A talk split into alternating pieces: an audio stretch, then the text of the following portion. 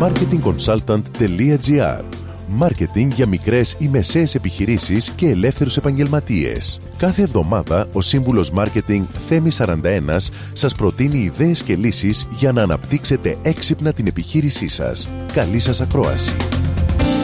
Γεια σας. Marketing in practice now versus then. Το marketing έχει αλλάξει σε τεράστιο βαθμό μέσα στην τελευταία δεκαετία. Ακόμα και οι σπουδές που κάναμε ως marketeers ήταν διαφορετικές πριν από κάποια χρόνια. Τα δεδομένα έχουν αλλάξει και οφείλουμε να προσαρμοστούμε στη νέα αυτή αγορά. Πολύ σημαντικό για μια επιχείρηση είναι το content που χρησιμοποιεί και αυτό έχει να κάνει από τον τρόπο γραφής σε μια σελίδα ή στο blog μέχρι και τον τίτλο ενός προϊόντος ή και ακόμα και την περιγραφή του. Άρα λοιπόν δεν είναι εύκολη η ονοματοδοσία. Είναι πάρα πολύ σημαντική, άρα όταν θέλετε να δημιουργήσετε ένα προϊόν πρέπει πάντα η ονομασία να αντανακλά τη σύγχρονη εποχή και κοινωνία στην οποία ζούμε. Όσο περισσότερο περιεχόμενο συνοδεύεται από μια υπηρεσία ή ένα προϊόν, τόσο μεγαλύτερες και περισσότερες πιθανότητες υπάρχουν να κερδίσει περισσότερους αγοραστές. Πλέον ο κόσμος επενδύει στο email marketing, σε opt-in λίστες. Επενδύει στο να ενημερώνει το πελατολογιό του όσο συχνά μπορεί με νέα προϊόντα, νέα της επιχείρησης ή νέες υπηρεσίες. Και βέβαια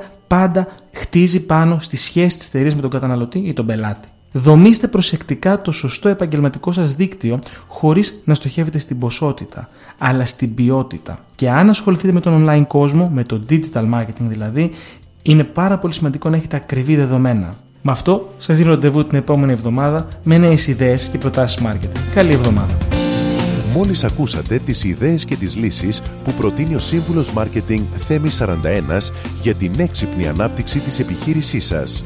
Ραντεβού με νέες προτάσεις την άλλη εβδομάδα. marketingconsultant.gr Μάρκετινγκ για μικρές ή μεσαίες επιχειρήσεις και ελεύθερους επαγγελματίες.